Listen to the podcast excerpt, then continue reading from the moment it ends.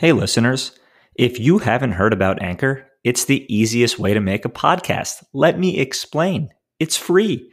There's creation tools that allow you to record and edit your podcast right from your phone or computer. Anchor will distribute your podcast for you, so it can be heard on Spotify, Apple Podcasts, and many more. You can make money from your podcast with no minimum listenership. It's everything you need to make a podcast in one place. Download the free Anchor app or go to anchor dot f m to get started.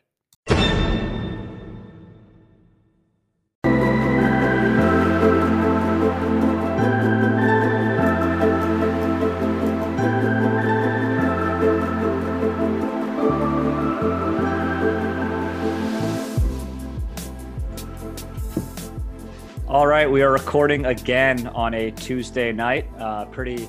Uh, sad day in sports as we uh, acknowledge the one year uh, of, after the tragic passing of uh, Kobe Bryant, and Kyle, who's joining me as well, Kyle Vaughn. Um, I Bryant. wanted, what's up? I, uh, my first thought, Kyle, well, one was that you were the person that notified me when this first happened. And then I today was thinking of my, uh, one of my Kobe memories. And I believe you were at this game. It was the, uh, Lakers, Knicks. It was in the middle of Linsanity. Mm-hmm. And I wanted to look up this box score because I remember being at that game and being in awe of Kobe as he repeatedly would catch the ball in the post yeah. and have his uh, patented uh, fadeaway corner jumper. And I noticed that was the first time I noticed that his legs were so skinny, which is a random comment. But what's funny is I was in awe of him in that game, and I pulled up the box score. That game was from uh, two thousand twelve, and Kobe went eleven of twenty-nine. That and I thought it was right. one of the most impressive performances I've ever seen. For how many points? Like twenty-five? He had thirty-four and ten. Damn. Yeah, I, I remember that was the first and only time I ever saw him. Um, Same. So I'm very happy that we can say that we we uh, got to cross that off at least. But, yeah, that was super memorable.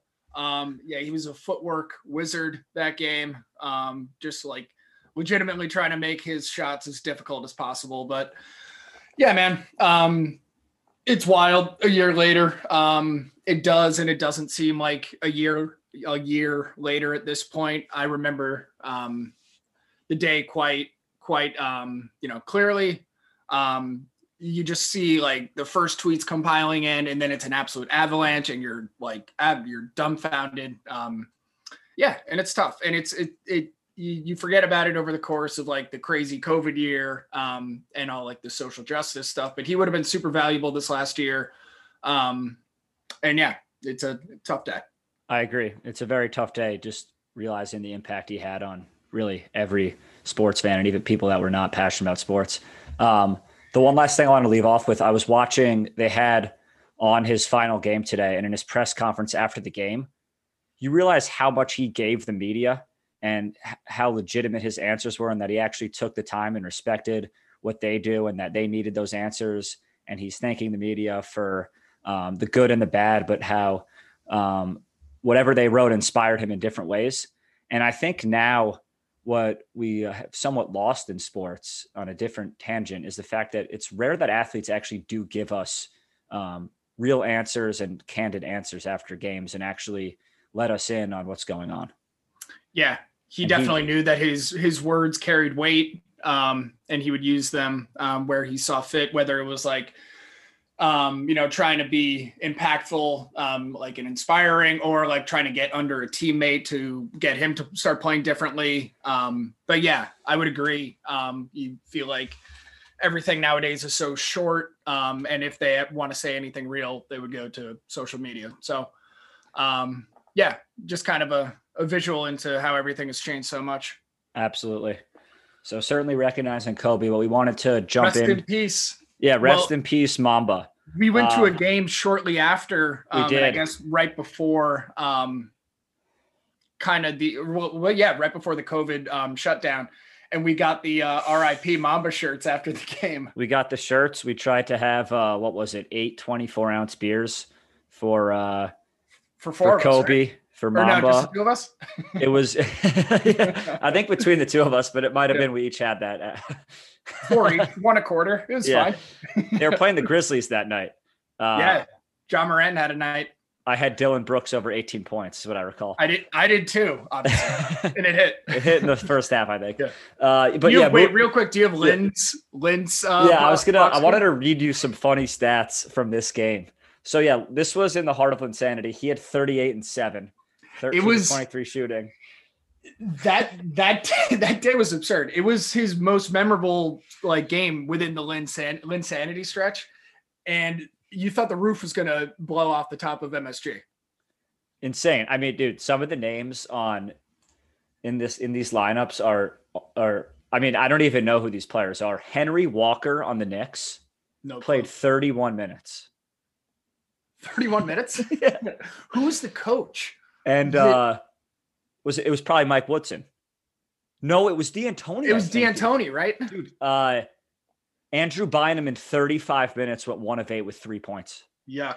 Yuck. All right. And uh, my last, the last uh, thing we'll do on this game is that uh, Jason Capono played seven minutes for the Lakers. And Jeremy Lin had Derek Fisher in the blender the whole game. Yeah, he did. Uh, all right. But yeah, moving on to uh, the football from this past weekend, Kyle. Kyle wrote a nice piece with some takeaways earlier today. Uh, we wanted to start with the N F C. Um, just your immediate thoughts uh, following uh, the the Buccaneers win over the Packers. Yeah, um, I think the first thing you have to think about is Brady, obviously, but going to the other side, um, it's it's a major blown opportunity for Green Bay. Um, it seemed like, you know, they were the best team in the N F C throughout the course of the season. Um, they're playing at home, you know, Aaron Rodgers M V P season. And you think about all the mistakes that led to them losing this game. Um, and they still had a chance at the end, but ultimately, you know, they decide to kick the ball, um, fourth and goal on the eight yard line, universally, you know, hated call. Um, cause you're giving the ball back to Tom Brady. You have Aaron Rodgers on your team. You have a chance to tie the game right there. And you give the ball back to Tom Brady. It'd be one thing if you were giving the ball back to Jared Goff, but you're giving the ball back to Tom Brady. You never see it again. You have no one to blame but yourself. I fully agree. And maybe I'm just saying this because of what the score was at the time, but don't you think that Rodgers kind of looked defeated at that point? Like he was sitting on the bench. He didn't really put up any argument as to why he should stay on the field, which was, which was surprising at yeah. the time, still is, but he looked almost defeated, not just then, but kind of throughout the game. Um, just looked it frustrated. It didn't even seem like there was any, like, he didn't seem like he had any fire. Yeah. And it, it kind of, I don't know. It's kind of a visual into like the difference between Brady and Rodgers, just kind of how that game went, um, summarizes their playoff um, history. Like, yeah. I was Brady's, saying this to a friend after the game, Kyle. No, go ahead. I didn't want to, don't want to cut you off. Just one thing. Yeah. Brady's teams always seem to find a way to win these games, and Rodgers' teams always seem to find a way to lose these games. And Green Bay seems, when everything's right, you know, there's no one better in the league, but they kind of seem, you know, in a way like front runners in that, like you said, like when they're down in the second half or, you know, um, a questionable coaching call happens, they they kind of seem to lose their minds um, and they can't, you know, cliche, but put your foot in the ground, turn the table, um, you know, and get the game back going the way they need to. Yeah. I mean, another cliche, usually if you turn the ball over against an Aaron Rodgers team, he'll twist the knife and, and convert on those drives. And he didn't at all. But to your point about uh, Brady in general, if you look at the stat line, obviously he made some extremely impressive throws, but throwing three interceptions in the second half. But I was saying this to a friend, it's not just Brady's performance. It's just the way he gets everyone else to play. I mean, I know it's a talented team, but yeah. even the way they played on defense, uh, the performance his- you get from Leonard Fournette, who I thought was washed the entire season. Yeah, I think, yeah, Brady's Brady's effectiveness is not just in the box score. Yeah, and Bruce Arians said said as much after the game. Um, he said that all it took was one man to like change this culture, paraphrasing, but something like that. And it's evident. Um, you know, they come out, they set the tone that first drive. Um, it was like third and nine, third and eight, and then third and nine again. And he's throwing like frozen ropes in freezing weather, um, converting like massive third downs to start the game. I think they converted like six of eight first downs to start the game. And he wasn't missing in the first half. Um, no. But yeah, you know that this team is, you have the confidence in your in your team if you're looking on the sideline or you're looking in the huddle and Tom Brady's standing there. Yeah, it's just it's I can't imagine as a Packer fan, I can't believe that Rodgers has been to one Super Bowl. Yeah, one and four in the championship games. But going back to what you said, um, with the um, you know, turning the ball over to Aaron Rodgers, how that should be a you know um, um, a major turning point in the game. Though Brady did throw those three interceptions, and after two of them, they go three and out, and they don't gain a yard. No, those I know. Are, I, those are you know potential potentially game changing drives. Um, exactly. Right. And then um, when and when Jones and when Aaron Jones fumbled, the the Buccaneers get in the end zone ten seconds later. They took advantage. Yeah. So I was watching at home. I was watching here. Not that that matters. Um, and um, it's fourteen ten before Brady before Rodgers throws the pick at the end of the first half. And I say to my brother um, that it's going to be twenty-four fourteen before Tampa Bay gets the ball back. And on the very next play, Rodgers throws the interception. Okay, so you're thinking maybe it'll be fourteen ten or seventeen ten at worst if you're looking at it from a Green Bay perspective. Um, but then Tampa scores a touchdown to Scotty Miller. Absolutely unacceptable. Um, so it's twenty-one ten. And then to start the first half, Aaron Jones fumbles and they score again. So when I thought it was going to be twenty-four fourteen Green Bay, it ended up being twenty-eight ten um, Tampa Bay. Yeah, but then it kind of what I know. But then it kind of flipped again after that, and the Packers had momentum. They just couldn't. They couldn't take advantage enough. And I mean, I, Rodgers. The thing with Rodgers too is Rodgers never turns the ball over, and he against the Bucks in two games this year turned it over several times, and he just. I don't know what it is in those big games. You expect a guy like Rodgers to play perfect football. And he, and he was just has at it. First. They both were at first. Yeah. There was a moment after like the the touchdown to end Marquez Valdes-Scantling where you thought that this was going to be a real classic, like these two guys going at it, going at it. Um, but yeah, then it kind of got sloppy in the second half. Green Bay, um, you know, couldn't protect, um, and then Brady got a case of the uh, the turnovers. But you know, they built a big enough lead where um, obviously they held on. Yeah, I mean. I told you last week that I was taking the Bucks and I didn't know why. Um, but I mean, as that game goes on, it's just Brady's Brady's just it seems like he's able to lock in differently than these other quarterbacks. Yeah. He's just, you must have felt real smart after that first drive. I felt real smart for the majority of the game, but when it was, I think it was twenty-eight seventeen, the Packers got another stop and I'm sitting there saying this game's over as in the Packers are going to win this game, which again, mm-hmm. Mm-hmm. I mean, it's so easy. It, it just to, would have been really fun to see had the Packers gone for had had they not kicked that field goal and they score a touchdown because you know Brady would have sliced them up on the way back. Yeah, um, gotten into field goal range. I mean, maybe if the Packers drafted a wide receiver and didn't have Saint Brown dropping ball, the ball hit us in the numbers. Yeah, it's so bad. Then they a field goal would have tied it. So it was a lot of little things. Um, what do you think LaFleur is thinking though when he takes the points there? We're gonna get that. We're gonna get a three and out right now. Yeah, yeah. And you knew you knew that uh, the Bucks were gonna be aggressive and not just run it three times. You knew they were gonna throw the ball. Right. They were also really lucky that the kick returner um, immediately slid after he got the ball, so he was down before the two minute warning, giving them an extra timeout. So that was kind of a blunder on his part. Obviously, it didn't matter, but um, I think these coaches kind of revert back to like, I think they bug out. I think they're um, just afraid to make mistakes and they end up making mistakes. It's yeah. Yeah, I would agree. But it's funny. Like you think about it five years ago, the questionable call would have always been to be aggressive. Like you think about uh, Belichick going for that fourth and two um, where they didn't get it. Um, but now not being aggressive is what's like questionable um, just based off like how explosive these offenses are. And you have to look on the other sideline and realize that it's Tom Brady. That you're what are you doing? Going to get ten yards. Maybe LaFleur didn't have a, a good two point play. I mean, I'm kidding, but the fact yeah. that the fact that you would like, I'm just trying to put myself into shoes, which I obviously can't. But you're sitting there. Maybe he's just fearful that all right, I could understand it if you're down by two scores. Obviously, it's a different situation. Mm-hmm. But even if you go for it and don't get it, the Bucks have the ball on their own eight-yard line. It's the That's same like situation. Them, and that changes their play calls on the on the way coming back. It's not defensible. Or if you're down six and you kick, like say they were down six, I understand taking a field goal there because then it's a field goal game. Yeah, it, it's not a defensible move. You still needed a touchdown either way. But then today, Rodgers said that he he doesn't see it. He told me back with the Packers. He said that today? I was yeah, today he said uh, he doesn't see any world in which he's not back. He likes to be petty. Yeah, I mean, he's overall, I think he's become more likable this season.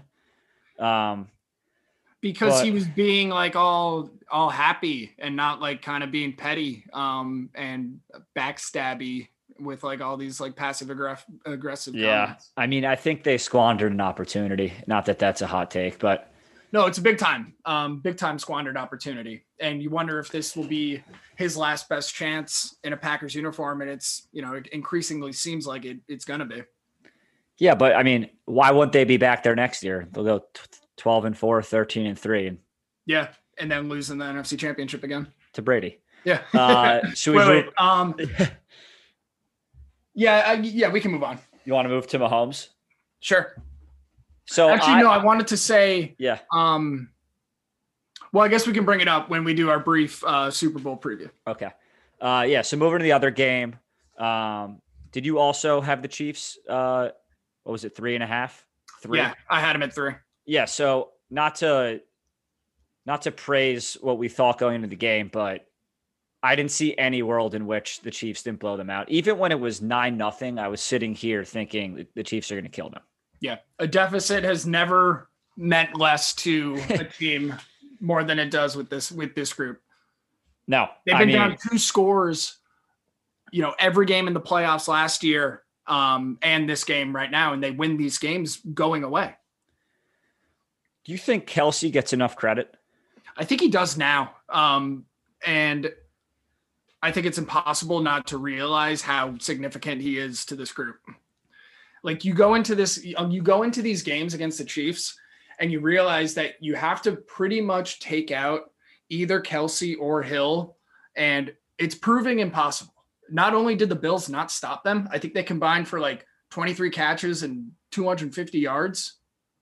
Yeah. I mean, these are probably two of the most unique receivers in the league. I mean, Hill on that, uh, They also Probably complement like a, each other perfectly. Perfectly. Hill on that seventy-yard catch, I think it was, looked like he was running two hundred miles per hour.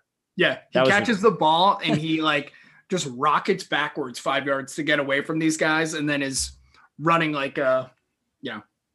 And then it doesn't matter who they put at running back, which, again, we haven't spoken about this too much on the podcast, but I think, once again, just proves the theory of the lack of value that the running position currently has. I know Hilaire was great all season, but look – Look at the running backs in the Super Bowl. Yeah. I don't feel like Hilaire doesn't even does that much. I feel no, like I mean, he'll, he'll get you what's available. Um, and there's going to be a lot available when you're the running back of the Chiefs. Yeah. I mean, they were riding Williams most of the game, who during the regular season was a non-factor. So yeah, he was like a, a number three guy. I know. I but saw I, that. I think, uh, not, well, well, I'll mention this when we get to the Super Bowl comment. Go ahead. But I think it's fun. Um, or I think it's interesting that um, despite how good and dominant the Chiefs have been, that they still remain like exceedingly likable, at least in my eyes. And I think that that's the general consensus. Um, and I think it's because they, you know, they're everything you want in like an N F L offense. Like they're, they're fast, they're tough, they're super aggressive, they're ruthless, they don't let up. And like, they're crazy explosives. Like what more could you want? Um, and I think we all are sort of realizing that what we're, what we watch with them is just not normal. No, I mean, how much do we think though liking these teams is based off their quarterback and their uniforms? A significant amount. Because I mean, the four quarterbacks that were left are all likable guys and basically three storied franchises outside of the Bucks. Also the, yeah, like the stadium, the, yeah. the aura about the team, the head coach. And yeah, that's what I was going to say too. It's I, it's hard not to like Andy Reid, yeah. whose mask looked like it. He had like ten feet of room in between his lips and his mask yeah. with the with the speaker under the, looks yeah. like he was wearing no, like he was a, a pillowcase. Yeah. yeah. It's like he's wearing a Speedo. Yeah, but you can't, I mean, obviously the Curry Mahomes comparison is easy, but it feels so, I mean, it, it feels very accurate. There's just, there's yeah. nothing about Mahomes not to like. He makes it look so easy, says all the and, right things. He looks like he's having fun out there. Yeah. Changing the game. Um, yeah, completely. Also, yeah, there's, there's crazy parallels between the Chiefs and the Warriors, especially going back to what we said with um, like no deficit is too much. Like ten, nine points um, to any other N F L team is like, that's a, that's like half of a game worth of work to get back into the game. Um, and then with these guys, it's one drive, one stop, one drive and you're, you're leading. It's so quick. They're so fun, man. Yeah. It's like, it, it is a good point. It's like when you used to watch those Cavs Warriors finals and the Cavs would be up eight and you felt like they were down by two. Yeah. Or if the Warriors were up three, you were just waiting for that thirteen oh like run where Thompson just hit like six straight threes. And yeah. And the roof well, is like exploding yeah. off again. And you're done. But um, to get to the Bills, Kyle, yeah. you want to hop to the Bills? Um, yeah. yeah. What do you think of Josh Allen in that game? I think that he was a little bit over his skis.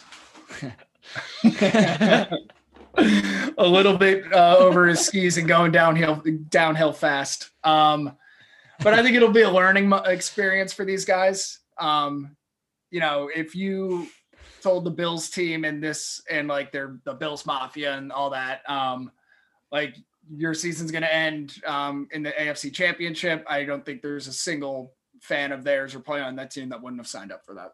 Well, I agree, but I think the learning experience is best case every year. You're going to lose to the Chiefs in the championship game. What else? Or maybe they're not going to be a hundred percent. That's what I, yeah. I mean, you're really, you're only I, not to, not to get like head over heels Morbid. on the Chiefs, but realistically, if Mahomes is healthy, that's your best season. And as long as Belichick's in New England, the division is no lock. So yeah. Um, but no, they have a, they have an awesome infrastructure. Yeah. Um, and I think it's, it's, un, un, I don't know how underrated it is, but it's significant that, um, you know, their offensive coordinator, um, Brian Daboll, who's was like, you know, had, was like very much expected to be one of the coaches hired, um, in this cycle, didn't. Um, so he'll be there again next year. So total, um, you know, um, consistency for what they'll be able to do to do next year. Um, yeah. And it'll be great for them to get like their fans in the stands, you know, maybe if they're at home, they have a better chance, but probably not against this team. Yeah. My last question for you before we hop to the Super Bowl a little bit is, um, yeah, where, where do the Bills try to improve other than at, other than just Allen getting a little more experience? Well, probably a running game and yeah, a, Singletary's unwatchable. Yeah, he is. And Zach Moss got hurt, but it's not like he was uh, Barry Sanders or anything this season. Um, not that they're growing on trees either, but imagine if you put like a Travis Kelce on, on their team. If you could get a dynamic playmaker, a tight end, that would be obviously super effective um, opposite uh, Stephon Diggs. Yeah, I think that's a good point, though. If they could have a, a running back that's more involved even in the passing game. Yeah, uh, that'd be beneficial. Diggs very casually led the N F L in both catches and yards. Um, so they're in a good spot. They're explosive. Yeah. Um, I guess it's just a matter of like experience and yeah. being able to handle those big moments. Just running into the wrong team too.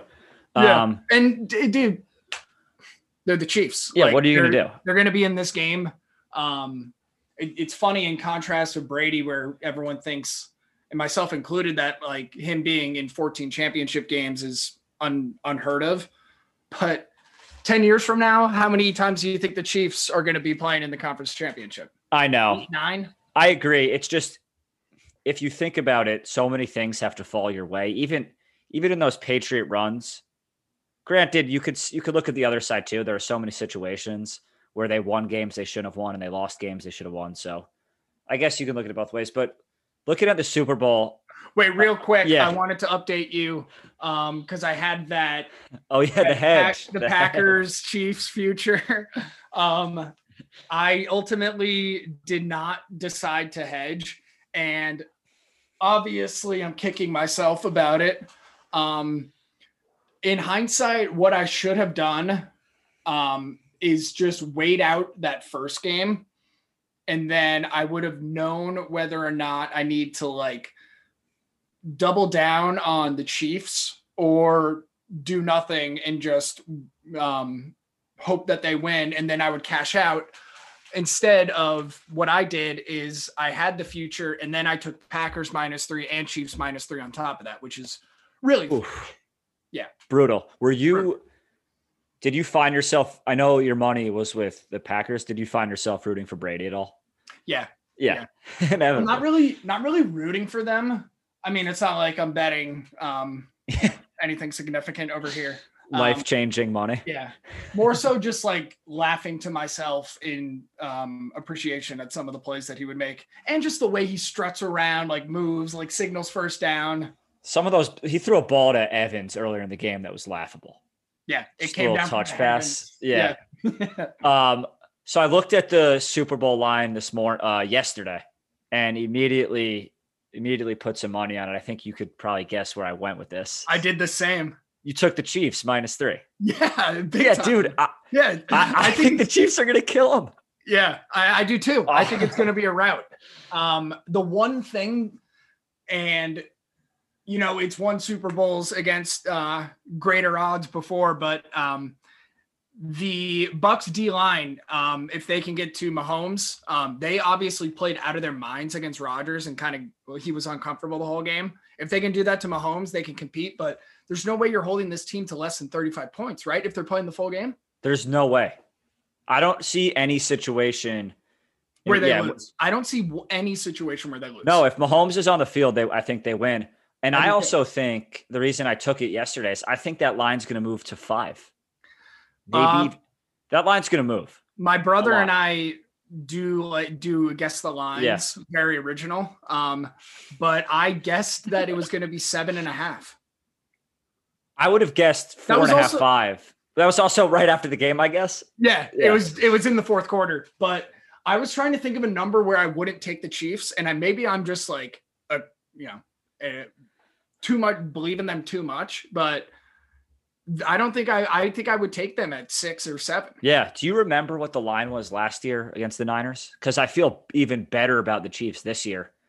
Um, I know that Niners team was hot at the time, but Garoppolo or Brady.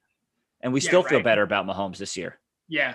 I don't remember what it was. But I know that I know that whatever the line was, I know that we were happy with the outcome.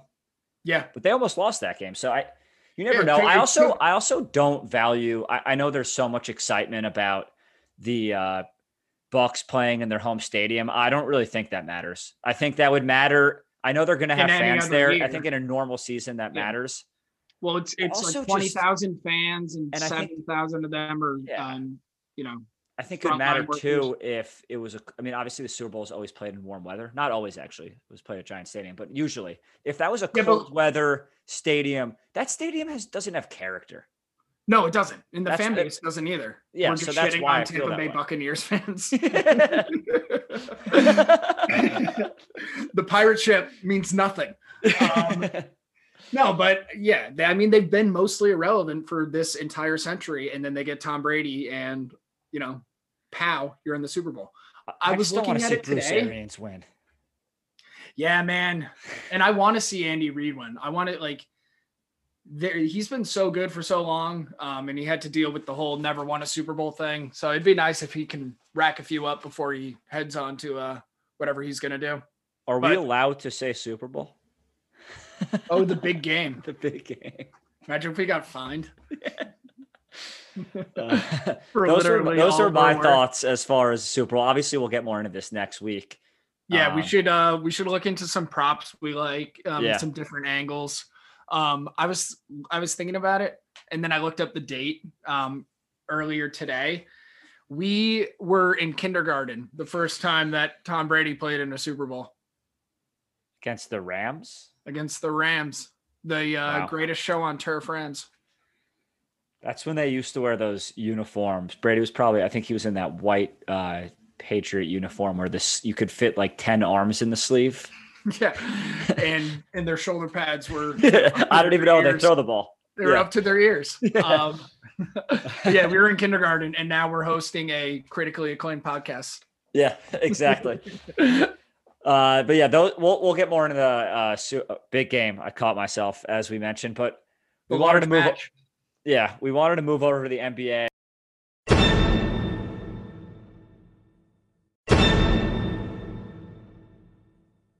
Uh, Kyle, you wanted to uh, elaborate on three observations. Uh, we're about we're a little over a month into this season, so just three observations we each have. I'm happy to start with you. I'll let you go first. Okay. All right. So my first observation is that the T this is, I mean, not that this was difficult to observe, is that the Timberwolves are a disaster.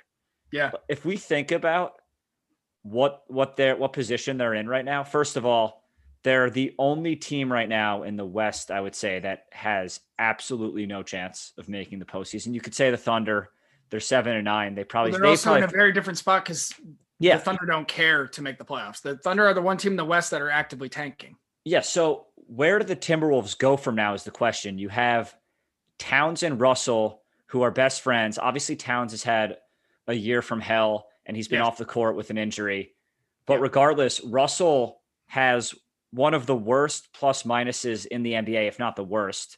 Dude, it's um, wild that Russell had the one stretch in Brooklyn where he was legitimately a good player. Um, and it's, I mean, he's not bad by any means, but he just doesn't really contribute to winning. And now he's, you know, he's a max. He's, I think he's a max player, right? Or yeah. Damn near. Because Kenny Atkinson was a good coach. Yeah. He that, got the most that, out of him. That Nets team had character. Um, yeah. But no, I totally agree. The T-Wolves and the, um, the Wiggins trade. If, if yeah, if their pick doesn't land in the top three, they, it goes to Golden State, which yeah. is legitimately a franchise destroyer. If this team has to give away a top four pick or a four, a lottery pick. Um, that's after the third, the third overall. The Warriors, looking at it now, would have traded Wiggins for Russell straight up. Yeah, dude, Russell's so bad. So bad. And obviously it's too small of a sample size, but I think they made the wrong pick with Edwards. Yeah, compared to Wiseman and LaMelo. And Halliburton. They, and Halliburton. They, they avoid taking Wiseman because you have Towns and Towns, yeah. within over under, you know, one more full season until Towns is saying, I want out. Yes. Yeah, and Towns, Towns plays like a three. He stands at the perimeter the whole game. Yeah. So yeah, they're a disaster because they don't know who they are, because they're not, they're probably realistically, you're right, a year or two away from trading Russell and Towns. They have Russell on a max, one of the worst deals in the N B A. And you imagine that Russell's value is only going to continue to diminish. So this team on paper, they thought they were, they thought they were, had a good team on their hands. They had what they thought were two stars in Russell yeah. and Towns. They had the number one pick, um, and they're brutal. Yeah. I don't think they could get a bag of balls for D'Angelo Russell right now. No. So yeah, that was my first observation, is that the Timberwolves, I would say, are in a worse position than any other team in this league. I would concur.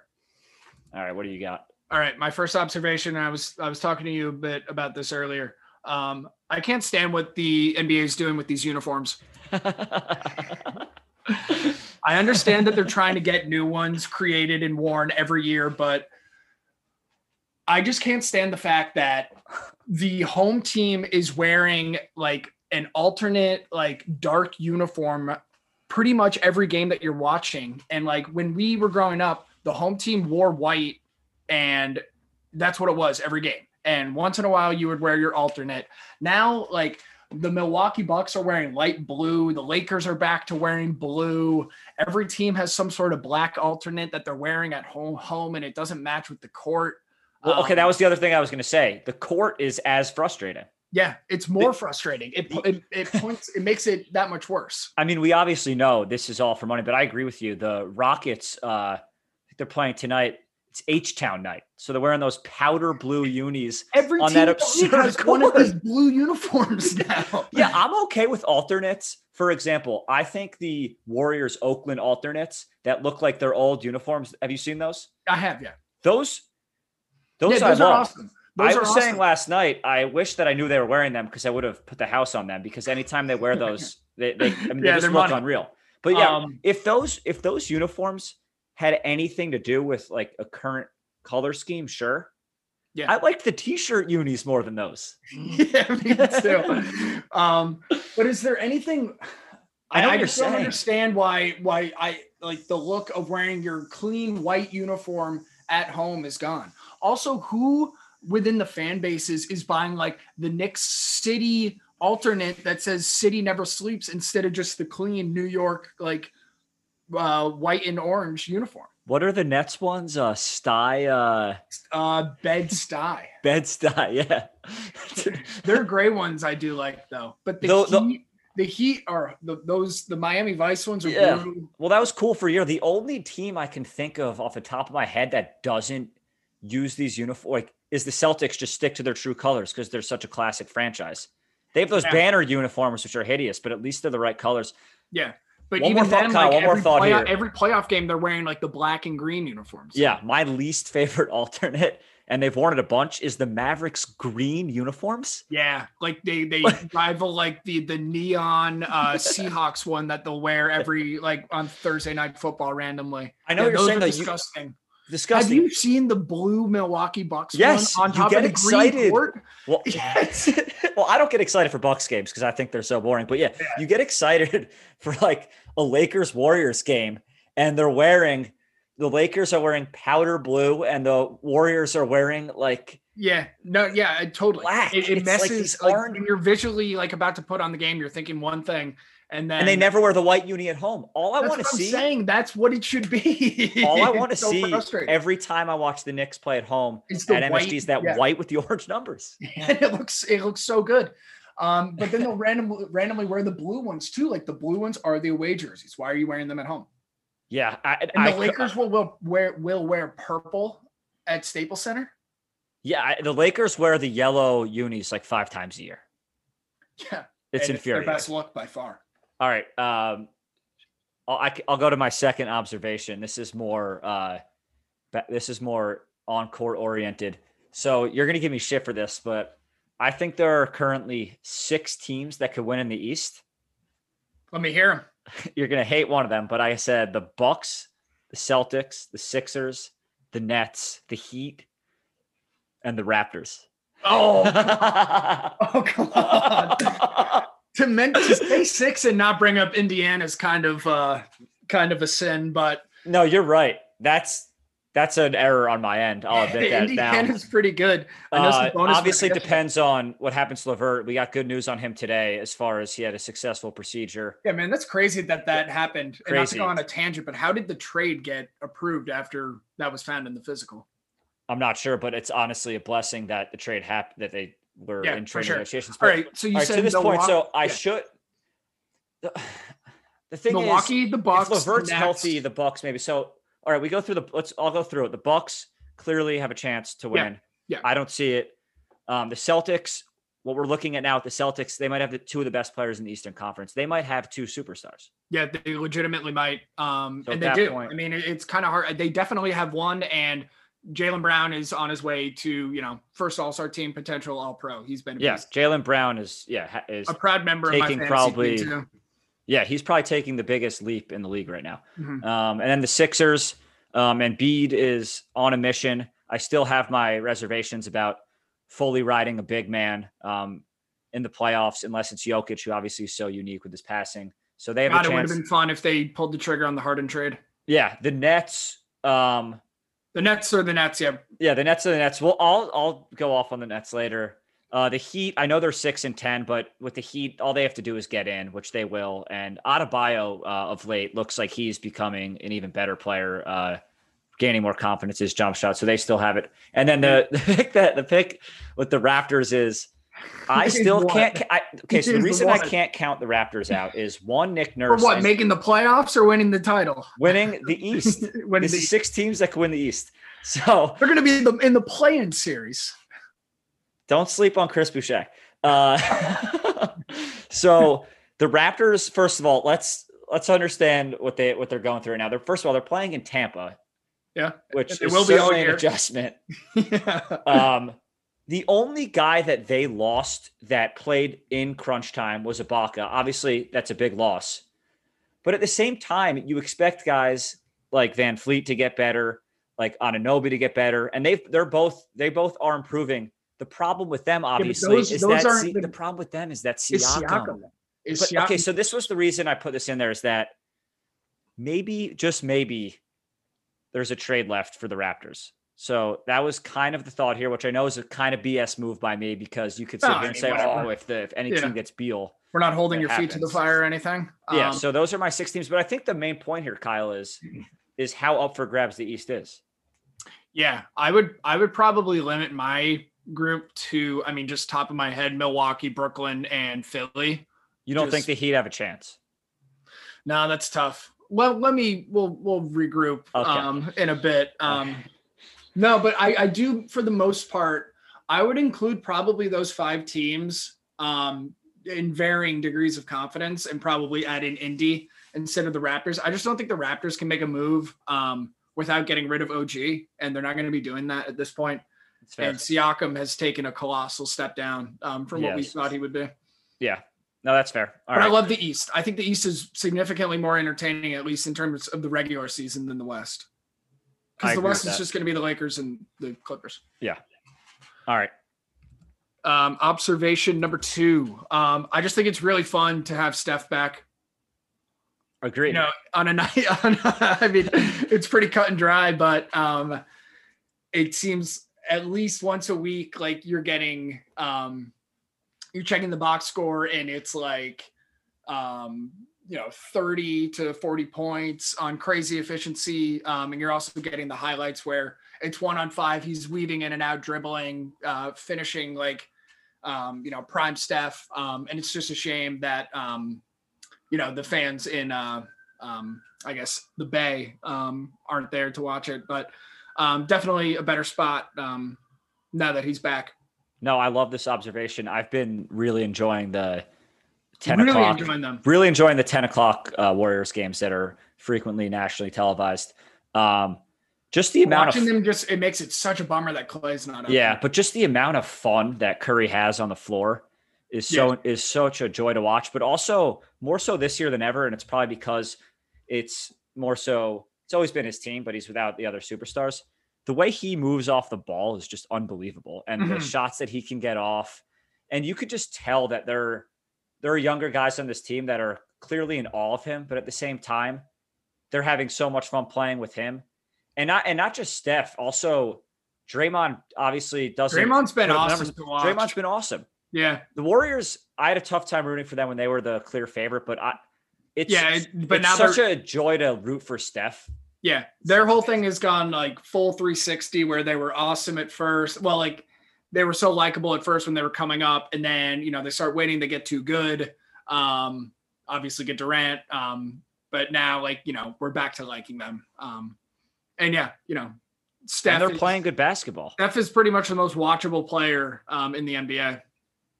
I agree that that's an interesting debate.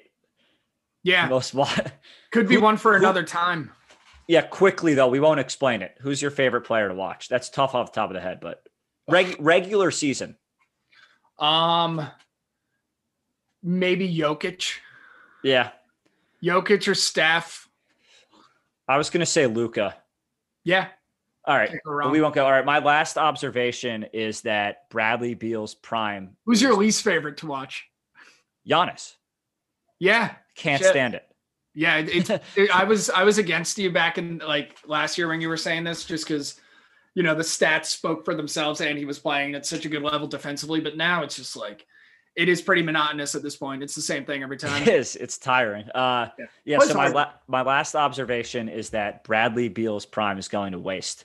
So we're watching an all time offensive player right now. He's, I know they missed a week with COVID. He's averaging thirty-five a night on forty-nine percent shooting.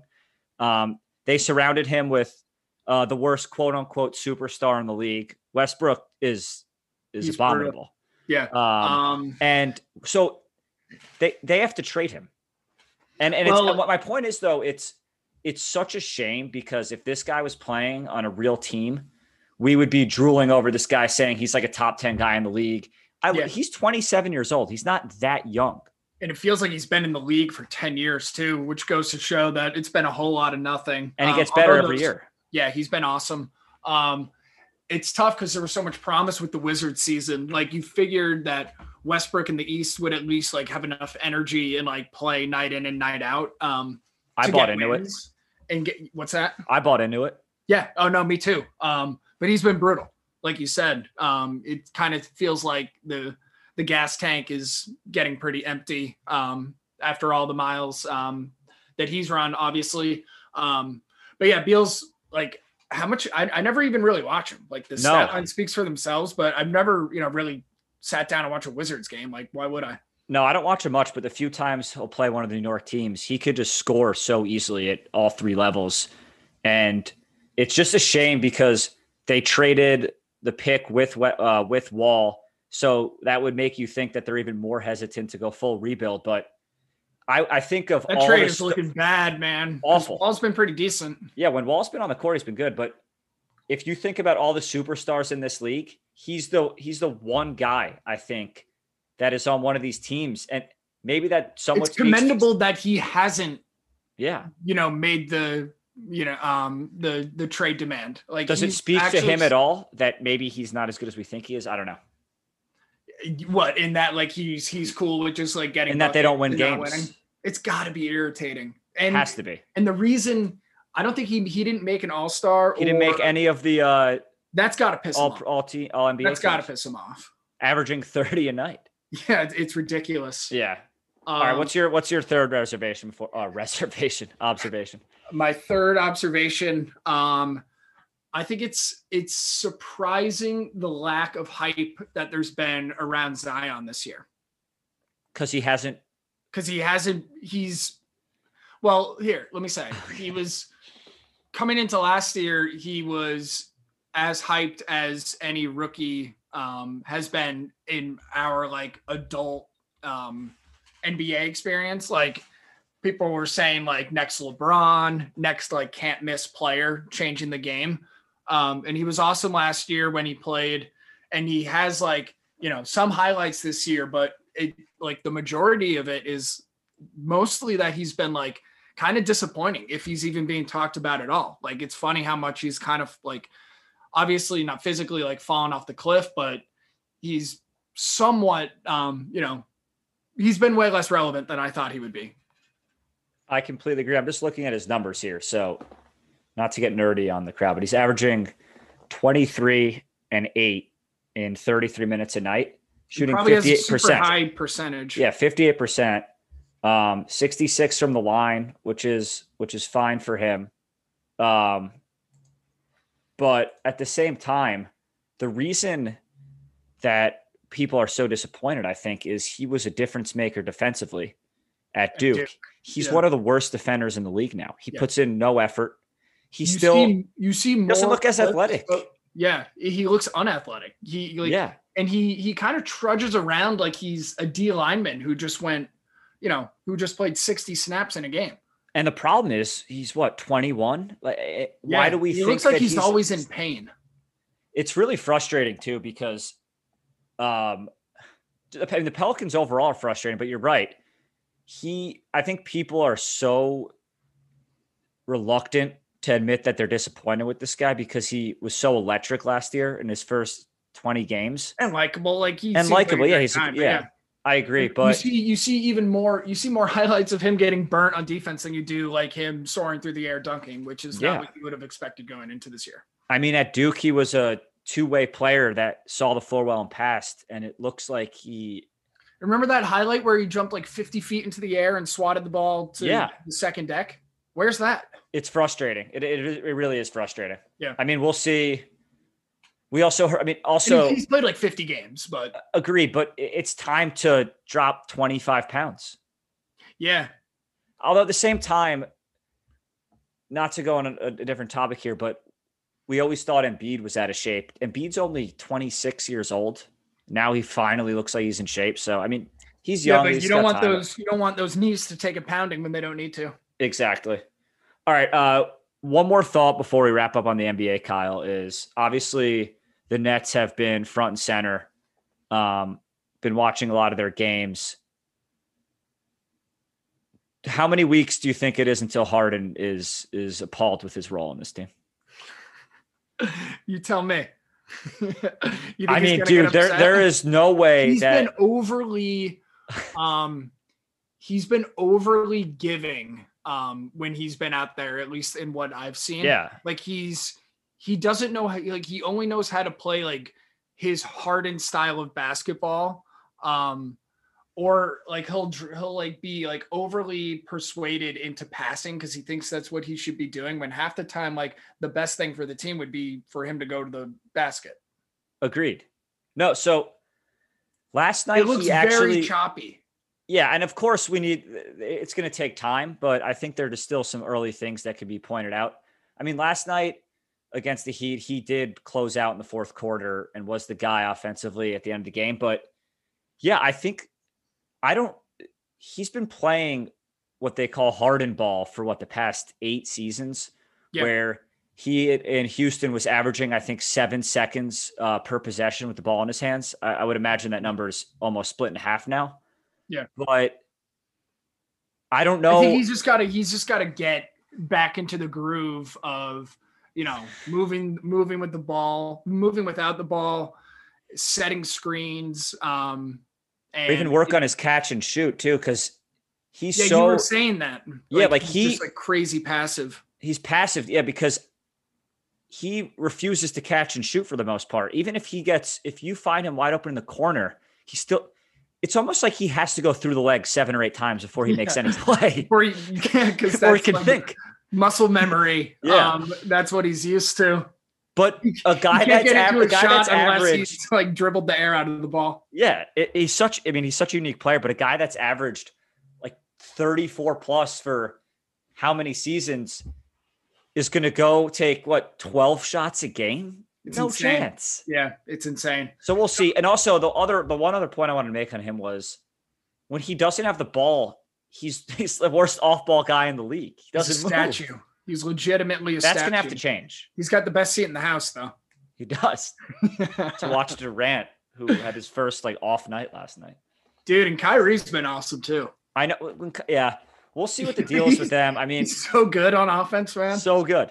That's the thing. As much as much as people get frustrated with Kyrie, yeah, he's awesome. That's he's actually one of the guys too that could be the most watchable player. Yeah, legitimately could like be. If you if you're also going to a game, he's must watch. His form is so perfect too. Like he'll get like.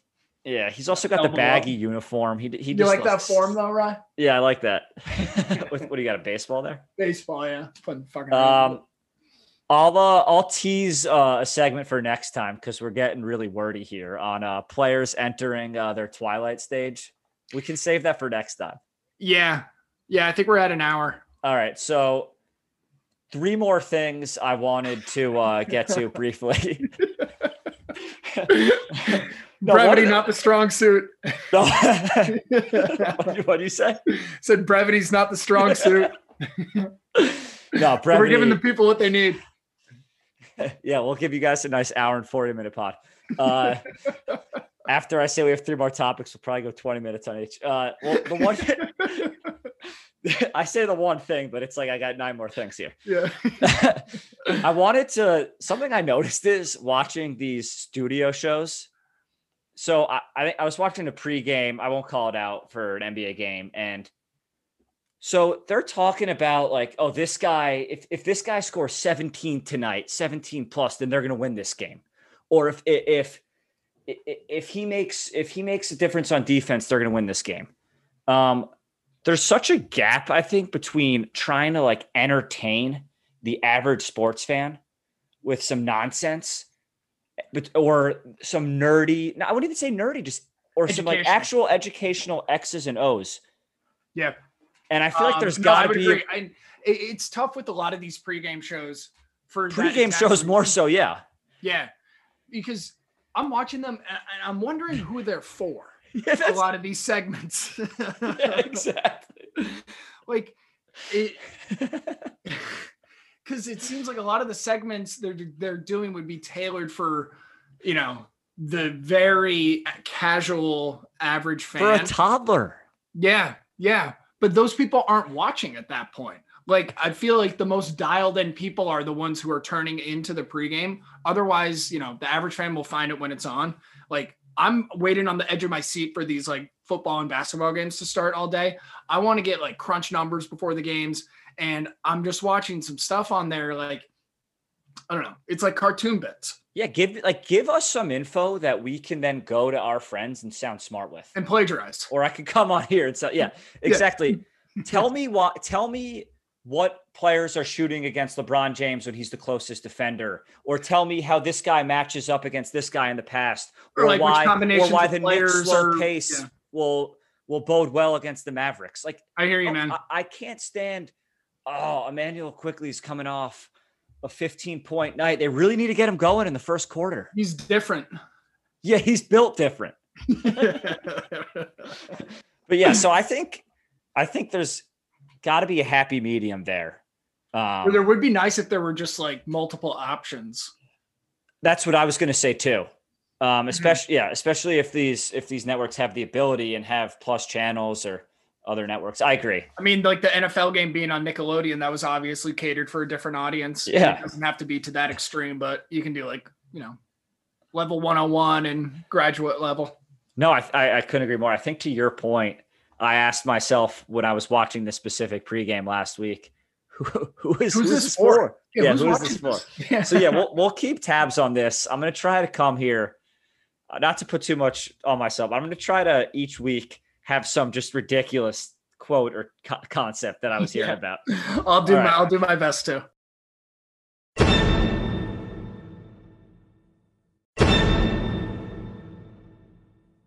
All right, we got to move on to uh, one of the topics I enjoyed last week, which was when we discussed the uh, lion versus python debate. I did yes. some uh, research on this that I wanted to pull up here.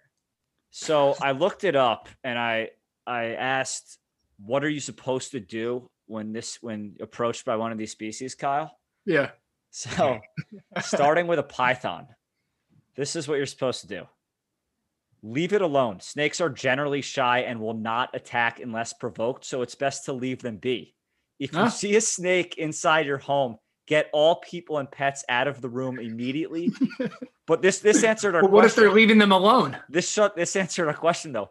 Shut the door and fill the gap underneath with a towel and then call a professional snake catcher or the police. Or the police. I made the or the police part. I know. I know. But that answered our question. Of, you do have to protect. They can get through the door. Well, they're also talking about like your standard snake. You were address- You were like alluding to like a fifty foot python, right? No, this, I, I, uh, you looked up pythons. Snakes were grouped. Yeah. Pythons were part of the equation here. Doing some hard hitting research. Yeah. Let me, let me, uh, yeah, let me provide the lion advice. If you see stalking indications from a lion, run.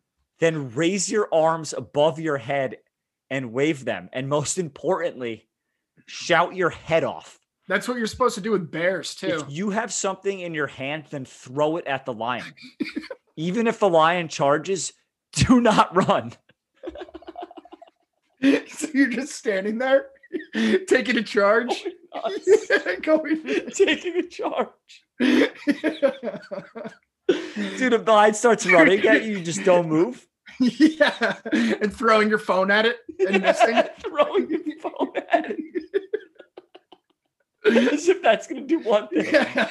And then when it gets pissed and charges at you, don't move.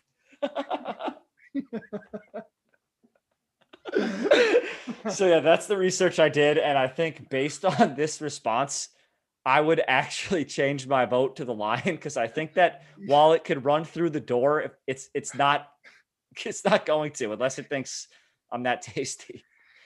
Yeah, but if it says just leave the snake alone and it's not going to fuck with you, I would rather that. So you'll just calmly sit in your room. Yeah, with the python outside. All right, so uh, I have we'll, a, I'll, I'll bring it up next next week. Um, okay. But I had a funny scenario too with these with these two guys also. Let me leave you with this. Uh, try to also have this on a more uh, on a yeah. cadence every episode. Uh, what was the best thing that you ate this week? I'm glad that you put this on because I actually did have like maybe my best meal of the year. Granted, we're twenty-six days into it, but it was strong. um, I got a chicken parm platter um, from an Italian spot in the East Village that was out of control. Do you know? Have you been to Little Frankie's? Little Frankie's? No, I yeah. haven't, but I've heard of it. I thought you were going to say Lena's first, but Uh, Le- Lena's is next level also, but they don't have the outdoor dining. Um, I went out Friday night um, and this chicken parm platter, um, it was funny because it came ten minutes before Kara's meal came.